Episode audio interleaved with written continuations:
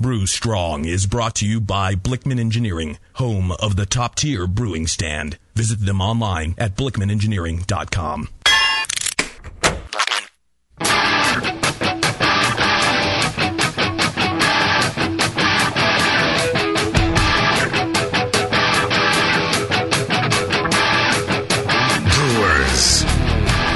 for the beer radio you've been looking for. This is the show that dispels myths, tackles the toughest topics, and makes no apologies for geeking out on beer. Hosted by two guys that drink before they think Jamil Zainasheff and John Palmer. This is Brew Strong.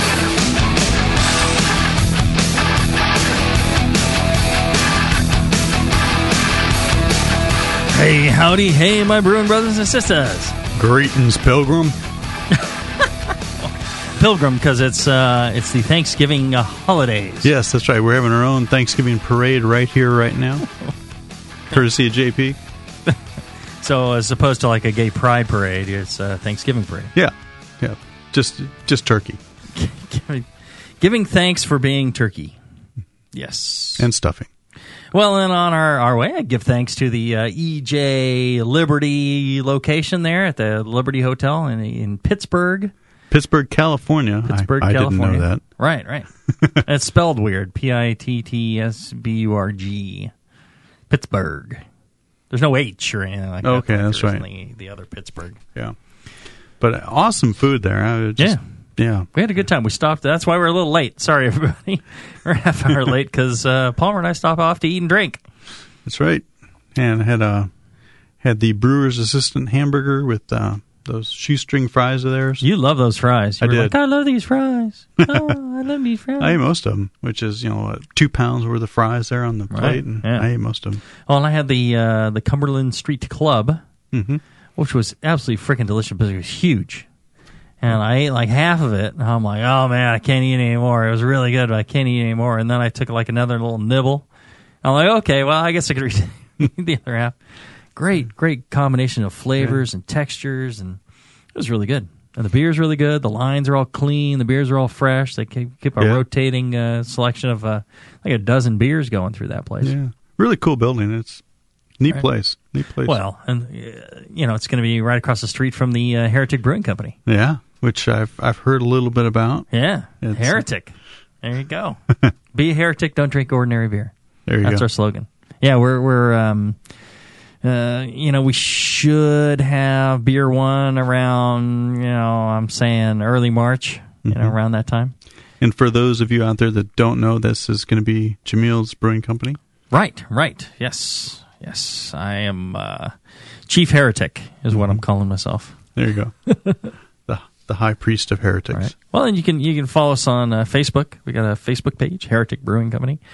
We got Twitter, Heretic Brew, and we've got um, hereticbrewing.com. If you go to hereticbrewing.com, you can there's links there to uh, connect up to uh, our YouTube page, our Facebook page, Twitter page. You know, we'll be doing the whole social networking thing. Yeah, I think you. I think you're going to have a really. Um, I mean, it's all right in that. Still in the playing stages right now, but uh, from Yeah. what we talked about on the way over, it sounds like it's just going to be a top notch brewery. Absolutely. No matter what you think, just keep saying that. All right. I- oh yeah, I believe it. Somebody asked you. I believe. yeah, that's gonna be top notch. Absolutely, try that. And then uh, you know, if the day comes when you can't answer it like that, let me know. I'll, I'll like cut We'll your change vocal cords or something. Yeah, yeah, we'll change the name of the brewery. And you can start all over. no, uh, I, I'm looking forward to it. It's it's going to be great. We're going to have a have a good time with that. And if you want to have a good time as well, I suggest you sign up for the uh, AHA Brewing Network uh, giveaway. So the AHA has provided us with three full complimentary passes to the uh, the San Diego uh, National Homebrewers Conference Oh, yeah. in June of 2011. Now they don't need to do this because they sell the thing out every year. Yeah. So it's like essentially just giving us money, you know, these passes. Because they could just turn these into, you know, cash, 300 bucks or whatever it is a piece for these things. But they appreciate everything that the Brewing Network's done and the Brewing Network listeners have done for the HA over the over the past, mm-hmm. and that the fact that you guys really have taken to heart our call to sign up for the HA, and they they're like, you know, you guys got a lot of members listening. Let's you know give something back to the members. Let's you know go ahead and raffle off uh, some some passes. So we got one per show. We got uh, well, and you know there's that other show, but since it can't be named, it doesn't have a pass. So we got a show, uh, a, a ticket to give away on the Sunday session, a ticket to give away on uh, Brew Strong, and a ticket to give away on on Can You Brew It. So the the way you enter for this is you're an AHA member. And the easiest way to be an AHA member, if you're not already, is to go to thebrewingnetwork.com. There's an AHA logo. You click on that, and you fill out the form. You sign up. You pay your uh, you know, your mm, however many bucks it is, and uh, actually they kick a portion of that back to the Brewing Network, so you're helping the Brewing Network there, and um, you know you you get all the benefits of being an AHA member. Zymurgy magazine, all the representation, legal representation, and you know, you know, where all these uh, lobbyists are are trying to kill your rights. Uh, the AHA's in there fighting for you, and uh, you know the pub discount program and the uh, the online forums and stuff like that, uh, and the conference. hmm The, definitely the conference, the camaraderie. Yeah, I love that conference. Yeah. Best beer event. If I only could go to one beer event at all, I would pick the AHA uh, National Conference. That would be it. Yeah. Over GABF, over anything else. Definitely, yeah. It's the the the beers at, at the conference. I mean, every, that every, everybody brings their best. That's the, that's the cool thing about it. So you just you never have a stinker beer there, and uh, it's just it's fun talking to all the other brewers from around the country. You know, finding out how they do things and uh, the the uh, the, the uh, experts you know that they have come in doing the talks. Always a lot of really fascinating information there. Um, Well, and you're going to be talking at this uh, San Diego conference, aren't you? yeah, yeah, Yeah, I I as well. Mm-hmm. I'm going to be talking about something.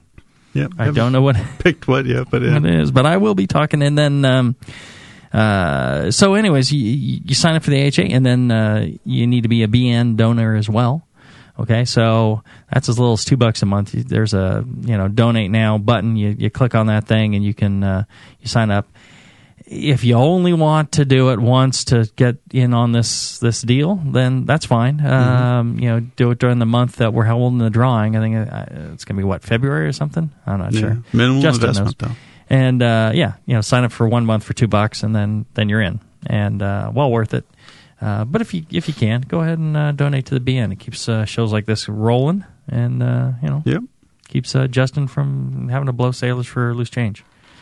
Uh, and uh, speaking of uh, great things, great giveaways, Blickman, Blickman Engineering, they are giving away having uh, you, me, and John Blickman out to brew at your house. Mhm. Or you can come out to my house and you can brew at my house.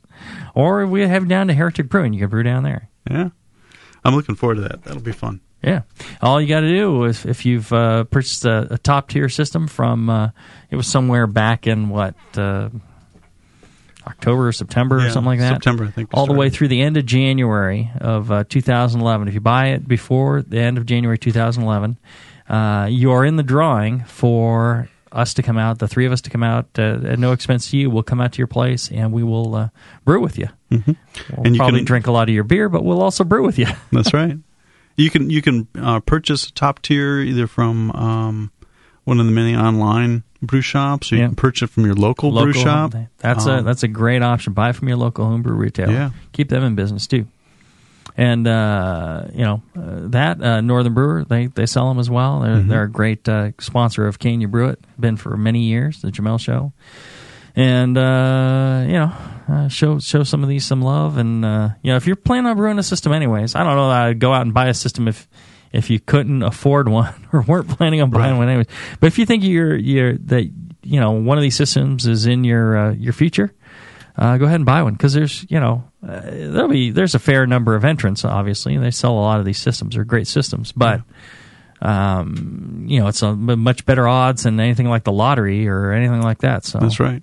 Yeah, you have a pretty good chance of us coming out. Or again, you can come out to, to my house and uh, brew brew with us there. All three of us will be there and uh, having a good time. I think that'll be that'll be a lot of fun. I'll do some I'll do some barbecue. We'll do some, uh, you know, we'll drink some beers. We'll Cool. we'll have a good time. And then uh, if you do come out to my place or to Heretic, uh, we'll also throw in you come down to the studio and uh, you can participate with Palmer and I in doing uh, Brew Strong. Yeah, that'll be fun too. Participate meaning you know go get us a beer, bring bring. Or a if you'd rather have us out to your house, and you know, that's that's cool too. that's cool too. Yeah, Yeah. We'll Um, talk in our on-air voices instead of our regular. Oh, this is my regular voice. I'm talking my my on-air voice. Huh? Yeah, You want people get to enter this, right? I imagine. Right. Yeah. Right. Yeah. We'll We'll talk. that part out. Yeah, we'll talk in our on-air voices all the time, and we'll dress. We'll put clothes on this time. We'll have pants, everything. It'll be fantastic. And before I forget, uh, we got another new sponsor for Brew Strong. Uh, I think you guys are going to enjoy this one. It is adamandeve.com. And it's not just for the guys, it's for the gals too. Uh, it's for, for anybody. Uh, Adam and Eve, they've got uh, a specialty item there for uh, all you folks. Uh, no matter uh, you know which way you go, they've got uh, sex toys, vibrators, lingerie, adult movies, sexy extras. They got all sorts of uh, good stuff to, uh, let's say, enjoy yourself or enjoy yourself with somebody else. That's that's even better. Uh, all you need to do uh, go there, check out the site adamandeve.com. You spell out the the uh, Adam and Eve, or you can just say adameve.com. And if you enter the code Jamil J A M I L, you'll get fifty percent off one item. You get three free adult DVDs. You get a free extra gift, sensual gift, and you get free shipping. So for just a couple of bucks, you're going to get yourself uh, uh, quite the, the collection of goodies. So uh, check it out. AdamandEve.com, new sponsor for Brew Strong. All right, so uh, what we're doing today, we have a, a Q&A show. We're actually, you know, we we took stock of of where we were in our shows, and we realized, you know, there's a lot of questions that have been coming in, and we haven't really been answering all of them, and we promised that we would answer all of them. Right. So uh, we think we're going to do a, a, a, a number of Q and A shows and try and knock a, a bunch of these questions out. And you know what? They're great questions. These are, are. things that you should know. If you don't know already, you should know. And a lot of them, they're things that there's no uh, quick and easy way to find out this information. It's not out there on the internet. That's why these people are asking these questions. So uh, we want to go ahead and uh, kind of get caught up. So we're going to do a few Q and A shows in a row. So uh, bear with us, and uh, I hope you enjoy those. All right, let's take a short break, and uh, when we come back, we'll get into your questions right after this. When you hear Blickman Engineering, think innovation, passion, quality, and customer service. Blickman gear is designed by brewers to give you a sense of pride in your equipment. At Blickman, they know what makes brewing a pain and build gear that makes it fun. Like the intuitive beer gun, a completely different approach to filling bottles. The Therminator Wort Chiller, a new take on a plate chiller that's sized for flow, performance, and the high groundwater temps homebrewers face every day. The Brewmometer, a brilliant weldless thermometer design with brewing parameters right on the dial. The Autosparge, ultimate simplicity for preventing an overflow or running your mash tun dry. And much more, like the modular top tier brewing stand, conical fermenters, and their Boilermaker brew pots. With more cutting edge equipment coming soon, keep up with the latest from Blickman at BlickmanEngineering.com and stay on the cutting edge. Hey, BN Army, you think you're badass? Well, you are, kind of. Like badass, but without the balls to blow something up. Hop Tech in patriotic Dublin, California recognizes your nearly badassness with a BN Army discount on every order. But there's something those boys and girls in the real Army should know. If you have an APO address or a scan of an active PX card, Hop Tech salutes you as an actual badass and offers their things with a 15% discount on every purchase. That's the Hop Tech way of saying thanks to all active military personnel. 15% off ingredients, kits, equipment, as well as games, books, gifts, and more, all at hoptech.com. Whichever army you're a member of, any branch of the military, or the BN Army, Hoptech in Dublin says thank you with great discounts. Call 800 Dry Hops, visit the store in Dublin, California, or go to hoptech.com. Hoptech, serving homebrewers for 28 years. Nico, listen, our lawyers said that we had to do this for one hour, and after this, we don't have to talk to each other for three more months to the next meeting. Kids, come on, let's get out of here. I'm supposed to have more lines. I'm the professional.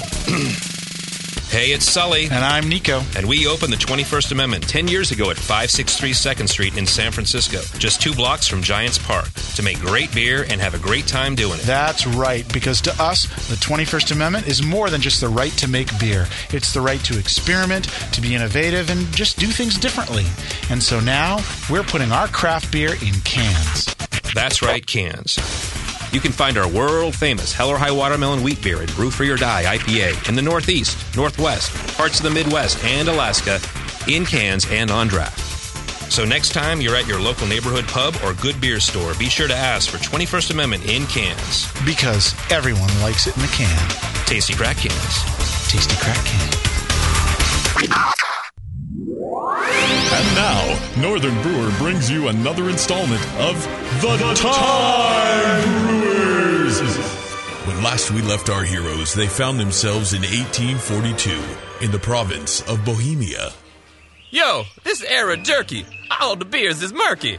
What ho, friends? A male alewife. I don't know what I'm doing, so I got this dark malt, yeah? More stinky dark beer, yeah. No, sir. Please, wait. Just a moment. Aye, a package from the future from Northern Brewer. Use the Pilsner malt, my good man. And these Saaz hop, sucker. They ain't noble like Queen Victoria, but you can use Sterling from Portland to Astoria. Let your wort caramelize and let melanoidins harmonize in a long boil. Keep your starter under cover with aluminum foil. Boo. And use a thousand bog myrtle. Northern Brewer is your one stop homebrew supplier throughout the entire Fermento Chronosphere. The widest selection of quality malt, hops, yeast, $7.99 flat rate shipping, and get your nasty ass bog myrtle back to the dark ages, brother Abelard. Hey, this golden lager with the happy hops pretty damn good. Thanks, Time Brewers. Thanks, Northern Brewer. Our work here is done, my friends. Now, to wherever we are next We needed. Tune in next time for the continuing adventures of the Time Brewers. Hilo, what's it feel like? Take awesome and multiply it by two. Yeah! Spraying live beer radio all over your face. Can't get any better than this, baby. It's the Brewing Network.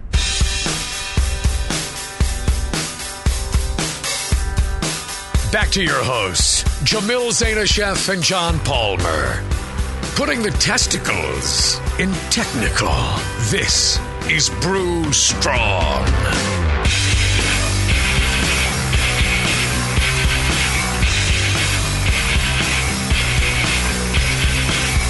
All right, we're back. We're talking uh, Q and A. Yes, got the uh, the lovely John Palmer here in the uh, the studio and uh, working the boards with the ever lovely JP Jason Petros. Hi. I'm working with two JPs at the same time and ants crawling all over the uh, the desk here. Yeah, you know, think of the middle of winter. Uh, there wouldn't be ants around. There's no winter in frickin' Pacheco. That's why it's like a billion degrees out and the sun is frying my my tuchus in the uh, studio. Why so hot all the time?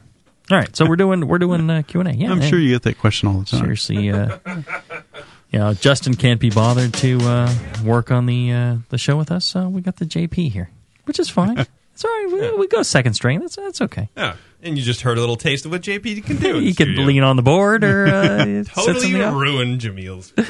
That's fine. That's fine. Absolutely. You know, as long as I, I think as long as people can hear the uh, the pearls of wisdom coming from uh, John Palmer's uh, uh, mouth, then then we're all fine. Well, we are. Small dripping sound, I The suppose. small dripping- tick, tick, tick. Sounds like an annoying leak in a uh, Is that my faucet? No, it's in Palmer a six talking dollar on radio. motel room. Yeah, that's Palmer's pearls. pearls. dropping on the floor. You know, you can get you can get medication for that. It's, I think penicillin Mm. stops that. Alrighty then. All right. So, JP, what's our what's our first question of the day? All right. First question of the day comes to us from uh, Mills, and he emailed. Uh, what is the email for uh, Brew Strong? Brew Strong at thebrewingnetwork.com. Uh, See? that's a- I that's don't even know point. these things. I'm learning. Right. Well, and uh, you know, if you have questions, please go ahead and email us at brewstrong at thebrewingnetwork.com. We can't respond to all of those that come in. Uh, you know, if you need an immediate response to something else, and, and email us individually. But if uh, if you want something on the show, uh, email it there, and, and we will get to all of them. That's correct. Uh, so Mills um, asks uh, during the last session at Downtown Joe's, Justin asked asked bleh, Colin how he does it, uh, which it is. Um, Does man, it? I just totally ruined this whole email. Let's try it again. I have learned from you and the BN the importance of yeast health and pitching rates. Some Yes. local brewers have told me that they pitch yeast by pushing from one conical to another without measuring volume. Mhm. That sounds insane to me. I figured there would be some sort of closed system. Uh, during the last session at Downtown Joe's, Col- uh, Justin asked Colin how he does it, and Colin said that he runs his yeast into buckets and then pitches it to the next conical. This all sounds crazy to me, especially because I've heard you talk about how great Colin's beers are. Do you know of a closed slash sanitary way to properly handle yeast on a pro scale? Right. And well, and I think part of his uh, question was, you know, how do you how do you measure the amount of yeast if you're doing closed transfer conical to conical, which a lot of uh, commercial brewers do. And the advantage to that is, um, you know, again, it's a closed transfer, so you're not getting air, and and in air is floating dust, which carries bacteria and wild yeast and stuff like that. Well, the closed transfer avoids that. What you do is, you know, you hook up, you go ahead and purge off the, you know, bottom third of the cone, uh, which is, you know, the earlier flocculators. You don't want those Right. and, and other trub and crap. And then you're going to transfer that middle layer to your other cone. And, you know, the, the, the- the question was, well, how do you measure it? You know, how do you know that you're getting the right pitching rate or, or like that? Well, you can measure that, right? Uh, it may not seem like you can measure it in a way that you're thinking of. Time and flow rate? Time and flow rate, exactly. So, and, and there are actually devices you can use to measure the amount of cells in a slurry that are traveling through a line and all that, and you you can know uh, much more closely. But even just uh, you know in your local brew pub, you hook up to the other conical you're you're using the same pump, same amount of time, same line length, and hopefully the the slurries are fairly consistent from batch to batch. Uh, you know, it's 15 seconds of transfer. It's you know two minutes of transfer. It's whatever it might be. Uh, you know, you transfer that amount and see how it works. And if it seems like you're pitching too much or too little, uh, then you go ahead and adjust. Instead of uh, 15 seconds, maybe you need 30. Instead of two minutes, maybe you need a minute and a half. Uh, and in that way, you are measuring. Yeah, it's not as precise as we'd like to be. It'd be great to go ahead and and uh, take a sample of the slurry and get yourself a, a cell count and figure out you know exactly what the density of your slurry is, and uh, you know go ahead and pitch. And you can do that. You can transfer into a closed uh, vessel. You can take a measurement. You can uh, you know you can do by weight. You can do by you know amount of transfer time uh, you know, don't think of measurement as you know putting in a, a container and looking at how many mils you have. That isn't the only measurement you can do. Okay. Do you um do they generally uh, pump the yeast over before they filled the tank or after? I mean, with the with the wort. Uh, generally before, and then you transfer the wort in on top. But I, I guess you could do either. Yeah. I don't know. I don't know what the uh, the, the uh, tricks of the Right. that particular scale is. Right. Any other any other thoughts on? Because again, I think um, you know just from a, a scientific point of view or a process point of view, process engineering point of view, Mhm. uh, measurement is you know Yeah, there's on many ways. many different ways to measure things. You Mhm. know, it's brightness, it's you know salinity, it's Yeah. uh, you know it's pH, it's uh, you know time, it's weight, it's uh, uh, you know volume. There's there's many ways to measure all these these different uh, substances and, and and what you're doing. And the important thing is that you do measure in some way. Uh, again, people ask, well, how do I know how much oxygen I'm putting into the the wort before I pitch? You know, how do I know how the right amount of oxygen? It's like, well, by taste. That's really one Yeah. of your best measures, and you know by time. So you've measured the amount of time. As long as you keep your flow every time consistent and your delivery process consistent, then just control it by time. And and you know one minute, try one Mhm. minute. If that's too much and you're getting those fusely solventy alcohols, well, try 45 seconds. Yeah. You know, or you know, if you're, you know, one thing or the other is is changing, it's not the way you like. Try a different time. Try one minute this time if you're not sure. Try two minutes the next time. Try four minutes the next time, and see which one works out best. Yeah. Whichever one works out best, that's your closest one. Go with that number, and then you know, go maybe a little lower, a little higher, and, and see. Yeah. And as long as you're consistent in how you're measuring these things and how you're controlling it, your results will be your results will be great. Yeah, I, I, uh, I was that reminded me of the of a couple pages in the yeast book that you and Chris did um, on the the amount of of oxygen that, that commercial brewers are putting in their worts, Mhm. and uh, you know they interviewed several pro brewers and. They uh, measured the wort and everything. Yeah, yeah, and it was interesting to see like the number that were kind of on the low end versus the number Right. that are on the high end. Right, right. And yet, you know, each all over the board. Yeah, huge differences. Yeah, but these brewers, you know, took that baseline Mhm. and worked with it Right. to make good beer. Right. So. Well, and that's the thing you can do, you know. And some of these pro brewers aren't really tasting their beer and seeing if the result is really what it should be, or they don't know that you know too much oxygen can give you that you know really hot alcohol, solvency alcohol kind of character, or Right. too little is you know affecting attenuation, or you know they're they're unaware that they're, they're just thinking, well, this is the right amount, and then they're just leaving it. Mhm. You know, they're not adjusting from there and and you know thinking about what it's supposed to be doing and realizing the impact. But uh, yeah, that's a good point. Absolutely good point. All right. Uh, what's our next one, uh, JP? All right, our next one comes from Russ in Maryland. Uh, he says, "Guys, great show. Thanks for all the terrific content. Uh, you're welcome. Uh, I have a question about lagering and oxidation for the live Q and A show. There we go. I've been noticing that the malt profiles of my lagers and ales that I cold conditioned are somewhat muted. My water chemistry is balanced toward chloride more than sulfate, and I dilute I dilute with distilled water to lower RA from bicarbonate. So I don't believe water chemistry is an issue. Mm-hmm. When I lager, I use a carboy with an airlock so it breathes in as the temperature comes down. I'm wondering if the breathing in may be a significant enough source of oxygen to have an effect, and subsequently, if this can be muting the malt flavors. I'm very careful about keeping oxygen out through my process. I can definitely detect the characteristic malt flavors in the beers I brew, but they don't sing like the commercial examples. What say ye? There's so many possibilities here. Yeah. Well, and uh, y- you know, all right. So I'll kind of go backwards from my first thought. One was, you know, a lot of times people compare their beers to imported versions of, let's say, if you're doing a lager, you're doing like a you know Oktoberfest, and you get a, a Spaten Oktoberfest or something shipped over, and you know, people will say, "Oh, you know, that has this malt character to it that I can't get in my beers." So yeah, well, that's oxidized malt character, you know, and um, you know that's actually a flaw in those beers. And a lot of them come over and they get kind of a slightly sweet kind of caramel kind of uh, Oh, yeah. uh, character to them. Well, that's oxidized. That's a, a staling of the beer. Mhm. So you want to. Uh, that's not something you want to uh, emulate. Um, you know, if you go over there and have those beers fresh, they don't taste like that. So that's one thing. The other thing I was thinking was, um, you know, could be oxidation, could be, uh, you know, if you're pulling oxygen in. The other thing I was thinking was um, it could be uh, a fermentation issue. Um, you know, that's always a possibility as well. Yeah. It, I, I wonder about if he's got enough calcium in his water. Calcium, yeah, could be Could be uh, flabby. Yeah.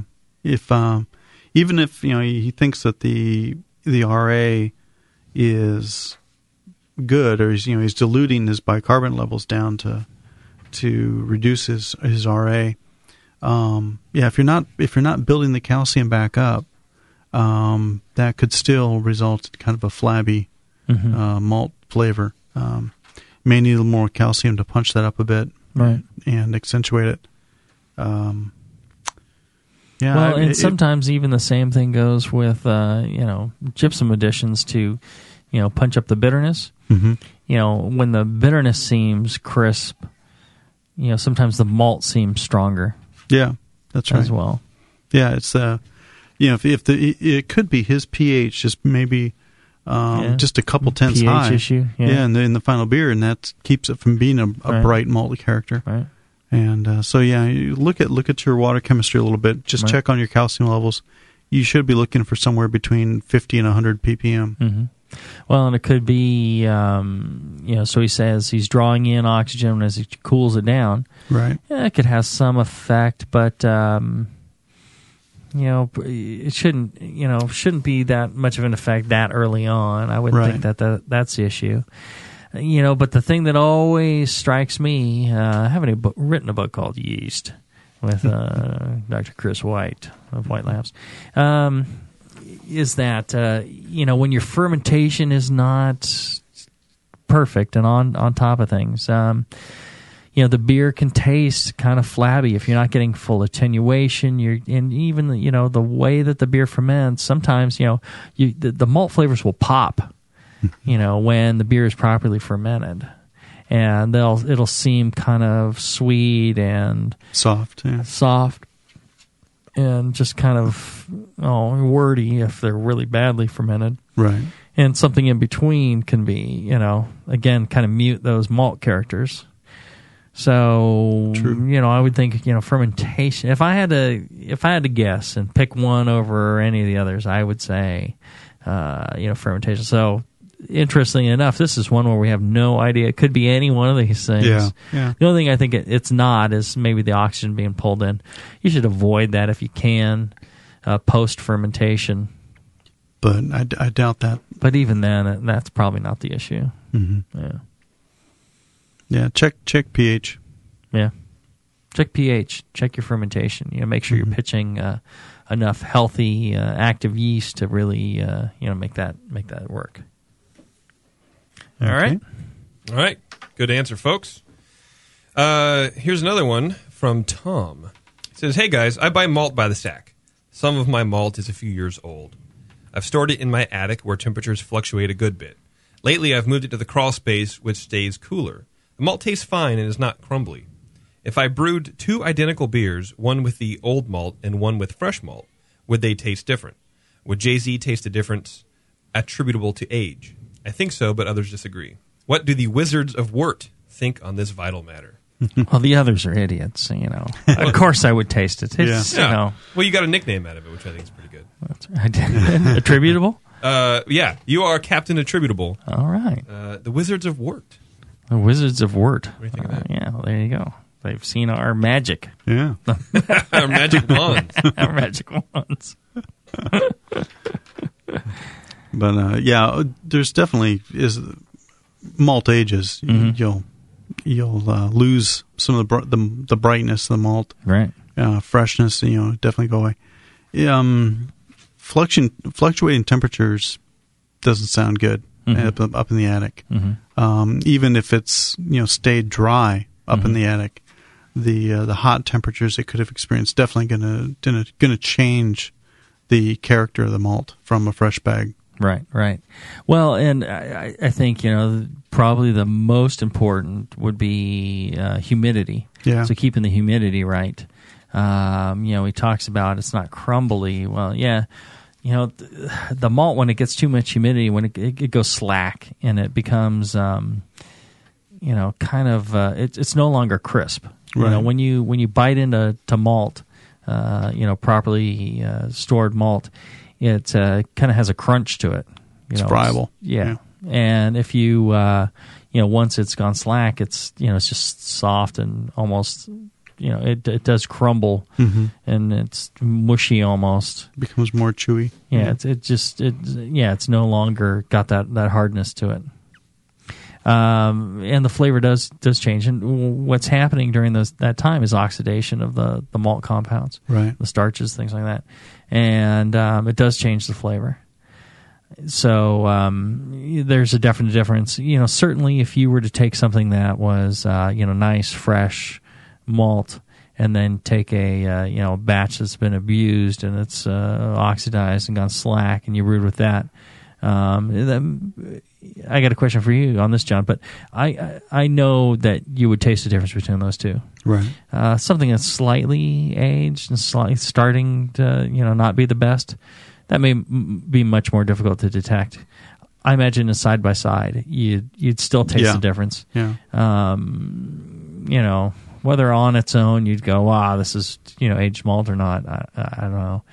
But uh, John, you know, I would imagine even that you know this oxidation or the staling of the malt that's going to affect even um, uh, the ability, you know, extraction efficiency and uh, pH and other things, or The um, well, the the oxidation of it's going to uh, probably affect the the convertibility. Mhm. Um, chances are that you have lost some some enzyme viability with you know with aged malt, and then um, the uh, uh, what was the other the other question you had the um, pH or yeah know. the P- I don't know about that off the top of my head. Um, I would imagine the oxidation would change uh, would change the flavors. Mhm, Um, mhm. You would, I mean, basically, you've got some pre-melanoidins Right, going on. right.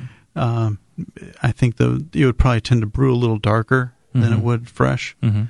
Um, and you know, you'd probably get some uh, some darker malt characteristics or different, you know, different melanoidins. Right. but not good. Mel- I yeah, I- not you necessarily know. good ones. Right. Maybe maybe on a and uh, you know if it had been stored fairly well but just old, Mhm. you know you would get flavors that weren't necessarily bad but Right. certainly different. Well, and think about you know fresh bread versus stale bread. Yeah.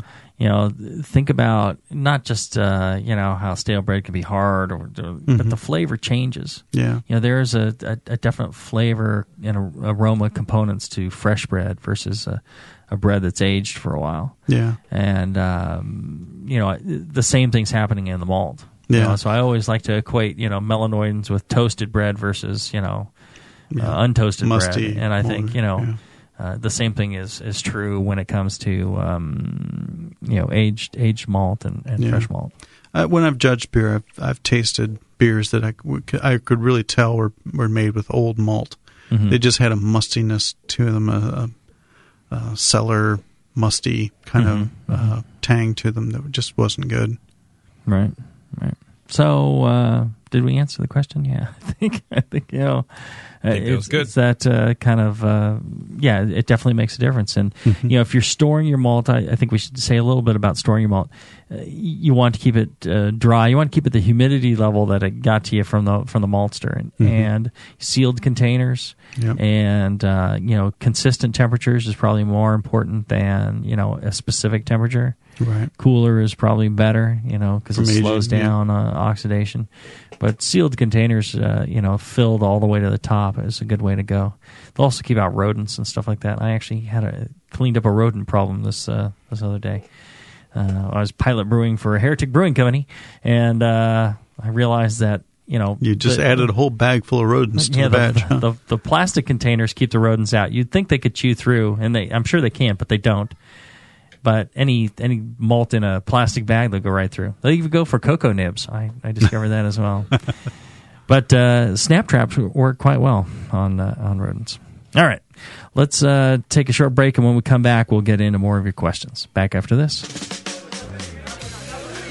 Since 1921, Muntons has been a provider of quality malted grain and extract. What did he just say? That's 90 years of locally sourced grain for home brewers and professional brewers alike. All farmed within 50 miles of our malt houses. What? I can't understand what this guy's the last part. Whole and crushed malts, including wheat and peated malt, liquid extract, hopped and unhopped, as well as dried malt extract. Everything from beginner home brewer kits to all the ingredients an advanced home brewer needs. Something about trains? What? Language does this guy speak? He's from Austria. Muntons is proudly serving brewers in 54 countries and honoured to be a leader in malting. Can you understand this guy? No. That's a really weird language. Ah! Ask for Muntons malt and malt extract at your local home brew shop. Muntons for brewing, distilling, and baking. Quality malted grain and extract for 90 years. Make your malt Muntons.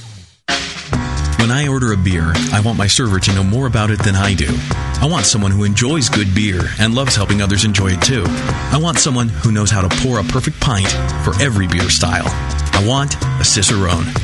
The Cicerone Certification Program is creating the type of people who help you enjoy great beer. Home brewers and craft beer lovers know beer is more flavorful and complex than ever, and it takes some serious knowledge to store and serve beer right. Cicerones know beer. There are three levels in the Cicerone program Certified Beer Server, Certified Cicerone, and Master Cicerone. Cicerones are truly the sommeliers of beer. The best beer locations have a certified Cicerone on staff. Relaxed and unpretentious. Are tested on storing and serving beer, beer styles, flavor and tasting, the brewing process and ingredients, and pairing food with beer. Learn more about your next beer guide at cicerone.org. Certified Cicerone because it takes top talent to present a perfect pint. Hi, this is Push from the Brewing Network, and I want to tell you about the Brewmaster's Warehouse and how you can get 10% off your next order. I'm a pretty techie guy, but I've never seen an online store like this. It's awesome. Go to brewmasterswarehouse.com and click on Brew Builder.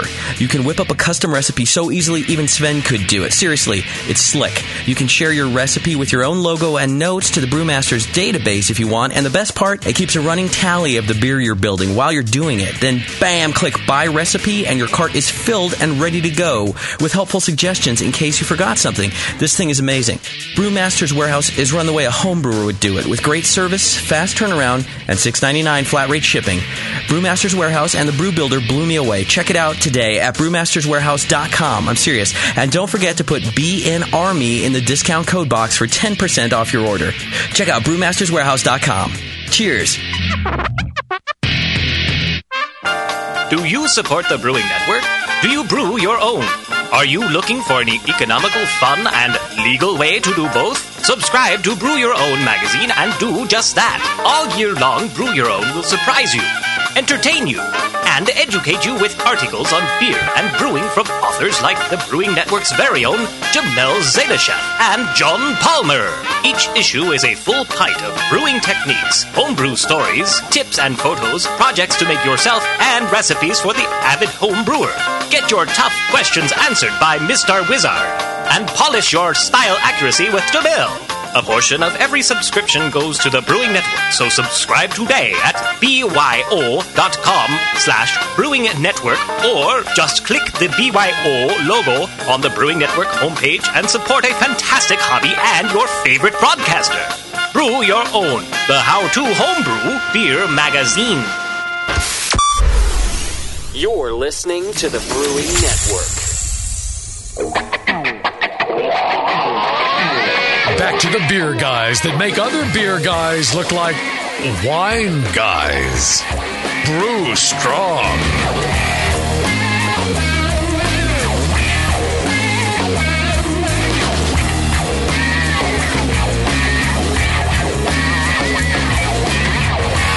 I tell you, we got the best intros and outros in the entire brewing beer casting industry. And It's just awesome. There's there's no other show that's got better than that. That's right. All right, we're answering your questions, Q and A questions. If you want to ask questions, you can get uh, live into the chat room. You just go to thebrewingnetwork.com, and there is a uh, a uh, chat now, and uh, you click on that. You don't need a password or anything. You you jump right in. You can use any fake name you want. You can ask questions, interact with others that are listening to the shows at the same time. It's uh, actually really cool. It's one of the things I love about the Brewing Network. You know, I listen to the Sunday show. I like to you know see what chatter is going on and you know, people wondering about heretic and uh, you know heretic and all things heretical about heretic, and uh, It's a lot of you know- knowledge, man. Yeah, oh yeah, absolutely. And so uh, I think uh, you know it, it's a really cool way to participate in the show. You can ask questions, we'll answer them. Uh, you know, if you have any any uh, clarifications needed, it's a great way to uh, you know be part of the show. And and I think that's one of the things that makes the the Brewing Network great is that we have people that participate in the show. So they- these aren't just something we do you know, pull out of thin air. Where this is based on uh, your feedback, so we appreciate that, and it's a, a great way to do it. So send your questions to the brewing brewstrong at thebrewingnetwork.com, and we'll get to them uh, as soon as we can. Uh, what's the next one? Uh, this one is from Joshua in California. He says, uh, First of all, Brewing Classic Styles is my new Bible of brewing. I loved how to brew. It's the perfect start to this awesome hobby. But now I really want to brew competition grade beer. Uh, I'm an all grain brewer, so I'll be using the all grain conversion you provide. However, there is no mention of any conversion needed for the steeping grains. Do I just use them as the same quantities? I'm also a frequent listener to Brew Strong podcast and listen to each show that pertains to the recipe I'm about to brew. In this case, I'm about to brew a saison, and the only steeping grain is CaraMunich. On the podcast, Jamil made it sound like this was more of an option than a requirement. So did this not? This did not quite answer my question. Right. Uh, and then he says, uh, "Thanks so much for the help and constant support through your books and podcasts." Right. So the the show that did all the s- BJCP styles was the Jamil show, and Brew Strong is uh, Palmer and I. That's right. Waxing eloquent about your questions and topics. So two different shows, but um, and that other show is converted over to You Brew It, which is cloning beers now, so you can request your clones.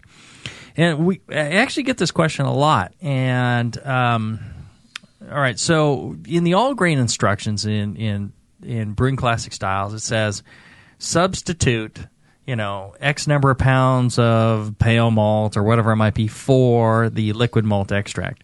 So all the other ingredients in that recipe need to go in the beer. Right. So you wouldn't get rid of those. You wouldn't just go with those all grain items, but you would substitute out the uh, the all grain for the for the liquid extract. Yeah, I could have sworn we we mentioned it in the uh, the chapter Mhm. on how to brew these recipes. That's an important chapter that a lot of people skip. They ask me, "Oh, you know, it doesn't say anywhere what the percentages are." Page forty-one. Page forty-one. How to brew these recipes? Yeah, Right. Yeah, that section saying how to do this. You know, that's that's it's a good chapter to read if you haven't read it. yeah. But it is it's the same uh, amounts of the same steeping grains, Mhm. whether you're brewing brewing the extract and steeping grain recipe version Mhm. or the all grain. Take those same steeping grain, put them in the mash. Right. Now, do you get exactly the same recovery of flavors and sugars from steeping them as you do from uh, all grain, or No, is you it don't. close, or can you make it close by the amount of water you use?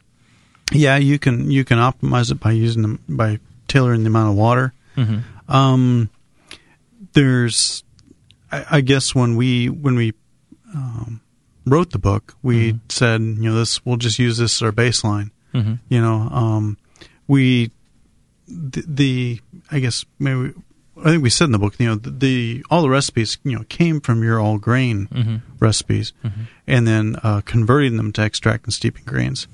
And um, you know, if you if you uh, steep in a decent amount of water, get a good extraction from those grains, Mhm. and add your extract, you should uh, arrive pretty close. Right. And then uh, you know any any adjusting you want to do of amounts, that's up to you. But this is this is the baseline to work from. Should get you pretty darn close. yeah. Um, the And just don't just don't steep in a really tiny amount of water. Right. Don't steep in a giant amount of water. and it should be it should be pretty close. yeah. Yeah. All right. Cool. Get the next question, JP.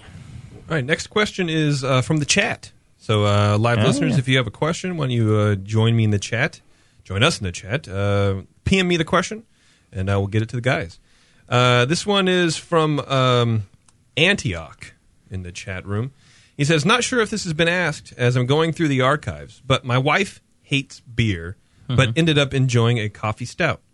I've read multiple ways of adding coffee, uh, not espresso, into the beer, but what do Jay Z and Palmer think about that?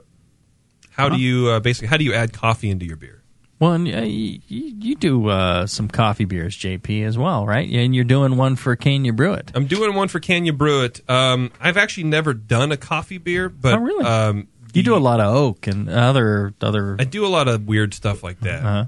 Um, and you've done uh, chocolate beers, I've done uh, yeah uh, with Mhm. the, the the cocoa nibs. cocoa nibs. Um, the the only coffee beer I've ever had that I really liked was uh, I think it was Black Hook from Redhook Mhm. Brewing um, years and years ago, and they would use uh, Starbucks Italian roast coffee. Mhm. And how they did it, they would just brew a batch of double strength Mhm. Italian roast coffee. Huh. And add the coffee in instead of Mhm. the uh, the grinds. And I've always come across beers uh, that have been you know steeped with a with a coffee grounds, Mhm. and they just come off tasting kind of tannic and a little bitter and, and, and Right. acidic. Mhm. And so I never really thought that was the right way. But uh, Huh. like a lot of things I do, I just talked out of my ass. Well, and I, So- uh, well, uh, no, no, I, I, I think uh, you know there's a definite difference. The way the way to not do it is don't put coffee grounds in your mash Right. Um, don't boil coffee in your kettle. Uh-huh. Uh I think from words of experience and wisdom. yeah. Um, the two of the easiest way to do it is uh, to brew a pot of coffee Mhm. and pour it into the fermenter. Mhm. You know, um, and just so you, That's so- going to lower your um, gravity, your original gravity. Right. So you're going to need to brew to a higher. Well, you know, I mean, starting gravity strength. Yeah, but I mean, depending how strong you make that coffee, you're adding, you know, two quarts at the most. Mhm. Uh, you want you want some Well, coffee two- flavor. Two, two liters in a 20 liter batch. I mean, It's 10% drop in your, your Yeah. specific gravity. Yeah, but it, you don't want to. You don't want to. I mean, you're not trying to ferment coffee. You're just Right. trying to add coffee flavor. So you're usually not adding a whole lot. Um, take it into account. Come take- on, throw, yeah. me, throw me a bone here. Yeah, take it into account. Yeah. You can do the math there, folks. Yeah, exactly. You know, just just just count on it uh, dropping. You know, if you're adding a, a two liters into a 20 liter batch, you know, you're almost dropping uh, 10% of your of your gravity. So you're going to want to, um, you know. Um, you know, bump it up a little bit because you know if you're at 1060, you're all of a sudden at 1055 or 1054 or something, right? So uh, bone, yeah. little, little, you know, just just take it take it into account. It's not that difficult. It doesn't have to be precise either, you know, because what, what we've learned is, you know, you could be at 1065 or 1055, and really the resulting beer is more related to fermentation than it is with your gravity. starting gravity and, and Yeah. the ending gravity. It's like, yeah, it's it's it's going to be great either way. So, Yeah. but uh, you know, try and dial it in a little bit.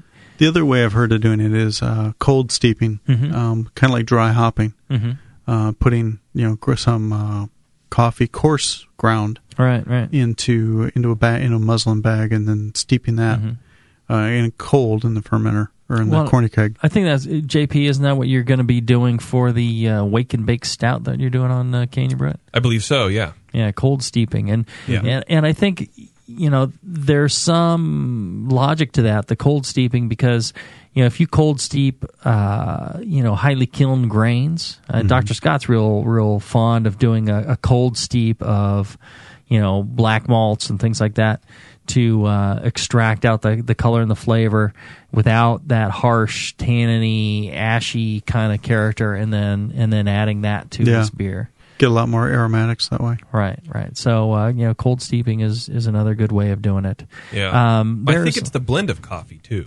Oh, and, sure, And sure. the the the specific you know region of the bean. Like I wouldn't do.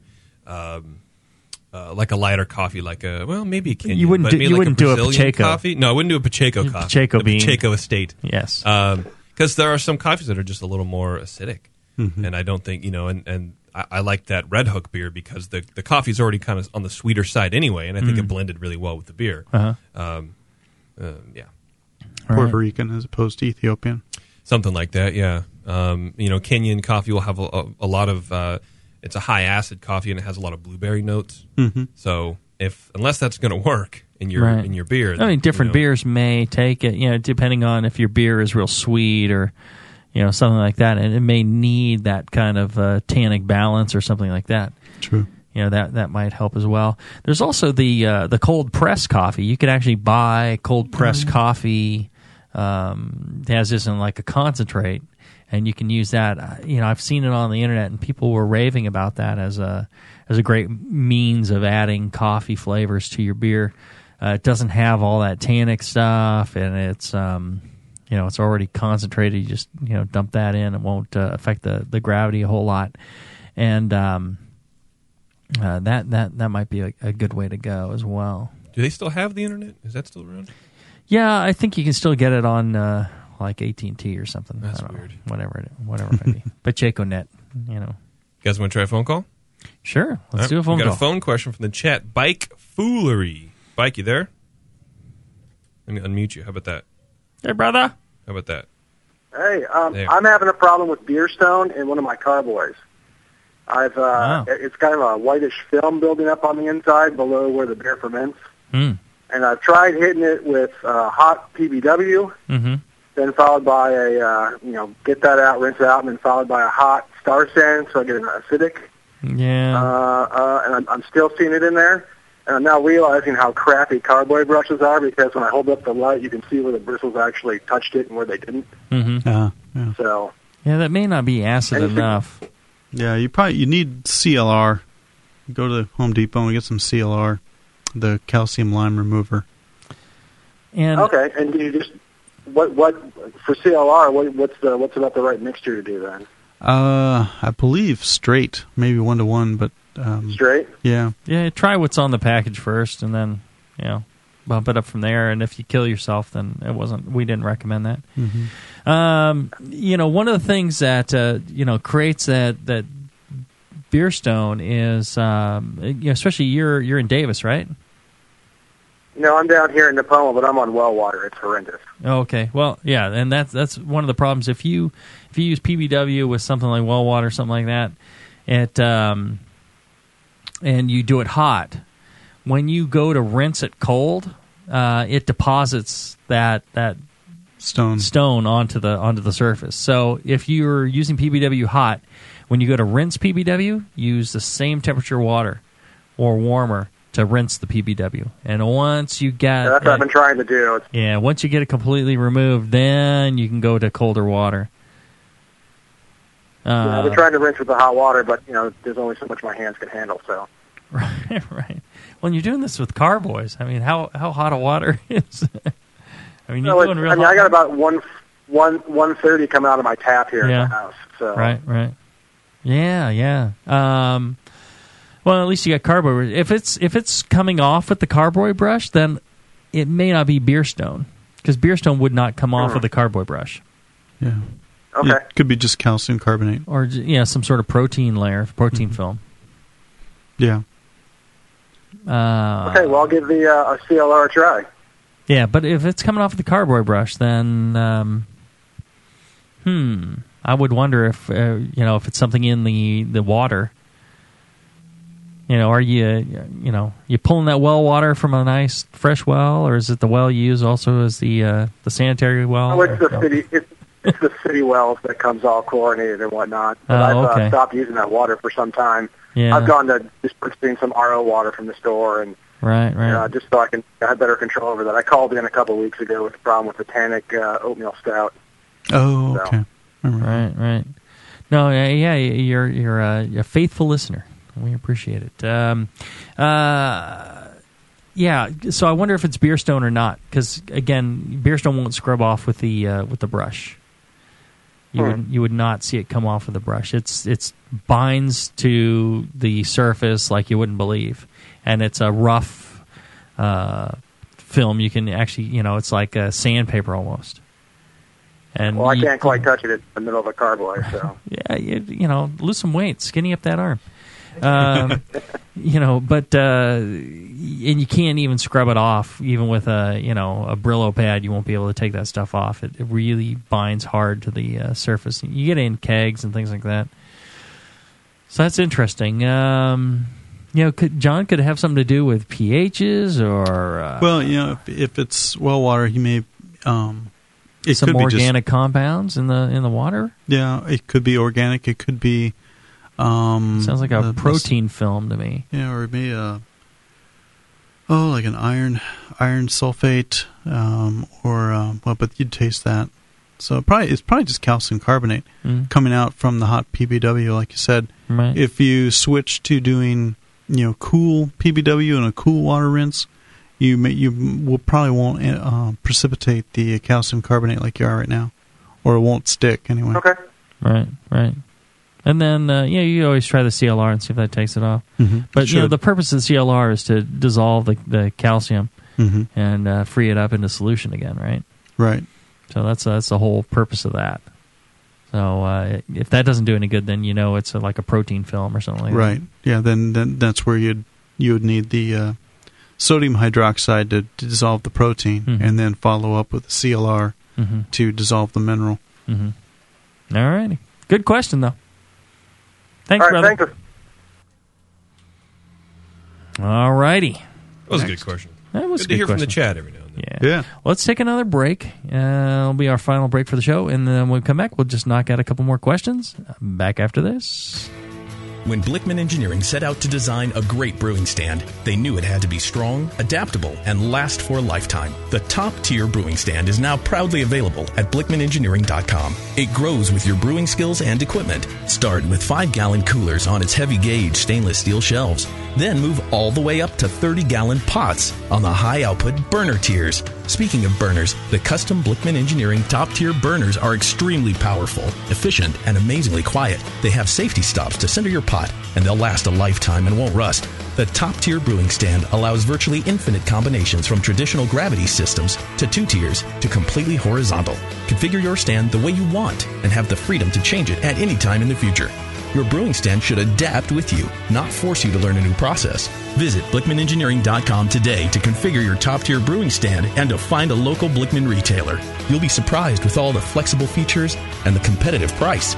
Start brewing with Blickman from the top tier.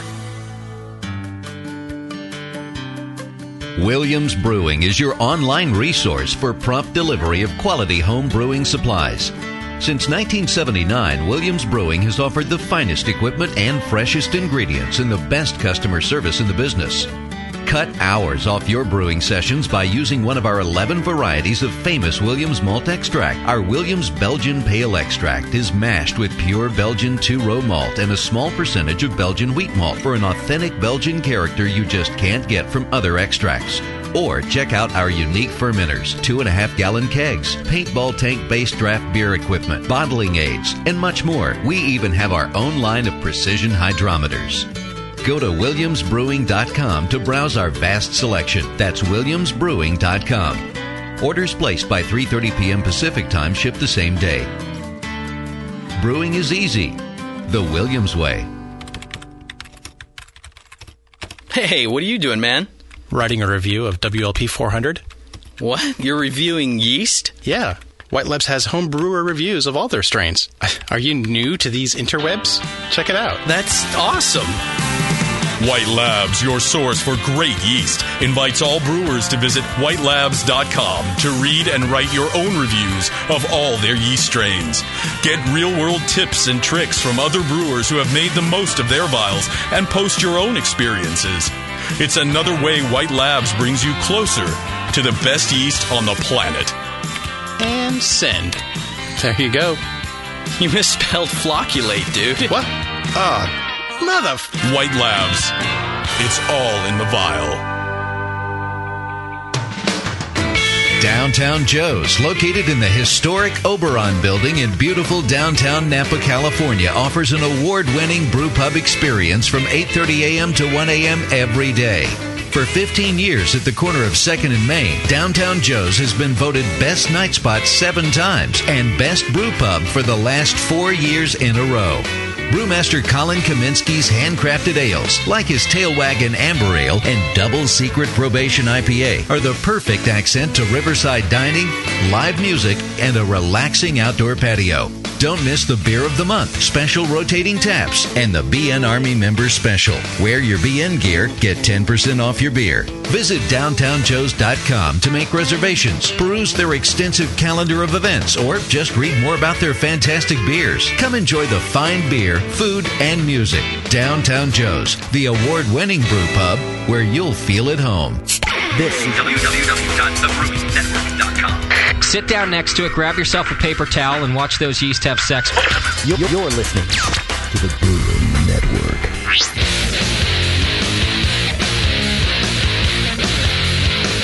Back to the two guys that know how to turn beer into beer. This is Brew Strong.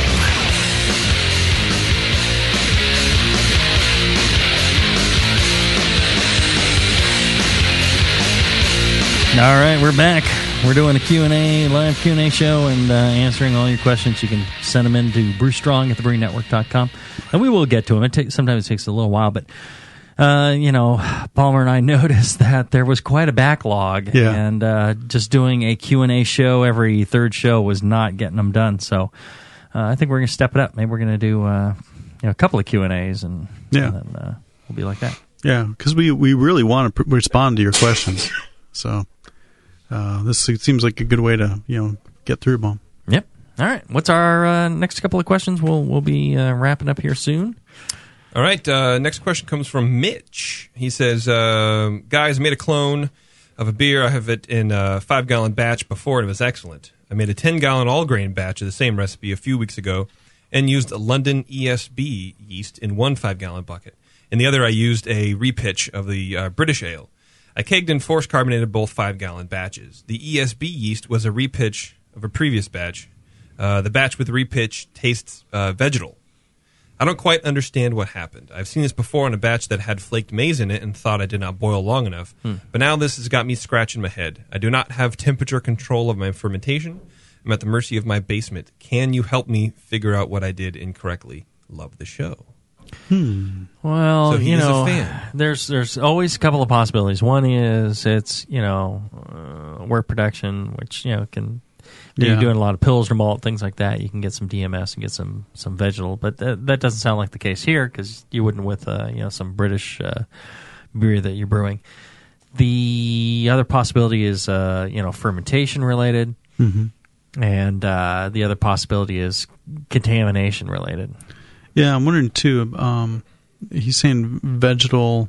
I'm wondering if vegetable broth, brothy. Right. I wonder if, some, if from the repitch, if there's some little bit of autolysis flavor going on in there. Oh, Good point. Yeah, it could be meaty. Yeah. Well, and that's one of the things we run into. Uh, you know, this becomes problematic is, you know, the way one person will describe a flavor or aroma may not be the the same way that someone else would describe it. Right. So uh, we're we, we're always kind of left guessing without being able to taste the beers ourselves. Um, you know, I would look to. Uh, you know, one thing I would do is any beer that I had a question on, I'd go ahead and pull a sample and keep that, you know, around 83 degrees Fahrenheit, uh, you know, mid 80s, and um, see if that thing attenuates out drastically after that. Then, you know, wild yeast bacteria. Yeah. And that's what probably is the source of your problem. If it doesn't tend to change attenuation, then I would imagine that is maybe you know other fermentation related or you know wort production related. Mhm. So uh, you know take take some of that beer and, and give it a try and see if the attenuation changes radically, and that should uh, give you a pretty good sense. Yeah. Yeah, I guess if if if the other beer doesn't taste particularly vegetal, um, it's probably not recipe related or uh, uh, boil related. So, yeah, Well, those were two the two same recipes with two different pitches. Yeah. sound like it. Yeah, okay. yeah, ten Well- gallon ten gallon split. Right. Thought. Right. But again, you could have you know contamination contamination that's true. related. That's why, especially with the repitch. With the repitch, yeah, you're you know you tend to uh, you know if your process isn't perfect, you know those first batches you kind of get away with it, and then when you repitch, you're actually just carrying that contamination forward, and it gets even more chance to grow and affect the beer, and Right. you tend to get uh, a little more funky. But Mhm. you know, autolysis, like you said, depends uh, depends a lot on Perception. Perception. Yeah. Okay. Great answer. Uh, last question is on bottle clarity. Uh, and this is from Westco. Says, uh, Hello, John and Jamil. I have a question about an observation with bottle versus keg, keg clarity. I brewed the last five batches for competition, so I had to bottle them from a keg. After I would bottle the beer, I would let it raise to room temp overnight and then stick it in the fridge. Of the last five batches I did, four of them went from slightly hazy to brilliantly clear overnight in the bottle. Uh, I would compare the bottled version next to the same beer I just pulled from the keg. The keg is still very murky, but the bottles are clear. I know that the kegs will clear over time, but I'm curious as to why I can't get a Doppelbock to be brilliantly clear in just a couple of weeks after brew day versus month in the keg. I thought that by letting the beer sit at room temp then crashing it again, that somehow made the beer clearer. I took a keg out and let it sit for two days at room temp, then crashed it, but it did not clear up. It seems only to clear up overnight in bottles. Have any idea why this is the case? Well, is it, it's not chill haze, is it? I mean, is he? He's saying that it clears in the bottles in a short amount of time, but in the keg it clears up uh, maybe over a month or two. Yeah, I wonder. You know, a couple of things. If you, you one that is a common problem with people repitching lager yeasts is, um, they they tend to dump the first yeast and then they let this beer sit for a long time. They collect this fine layer of dusty yeast, and they repitch that. And by the you know the Third. first repitch, it can end up in a yeast that won't flocculate at all, and you end up with this hazy beer. Uh, you know, and the yeast won't drop at all. Um, you know, that's one one one possibility.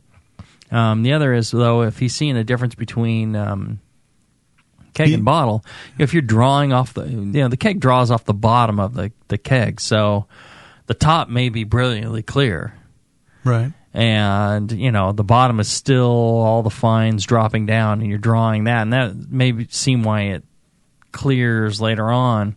You know, the bottle is only you know nine inches tall or whatever it is, and so the the particulate matter drops out much quicker to the reaches the bottom much quicker.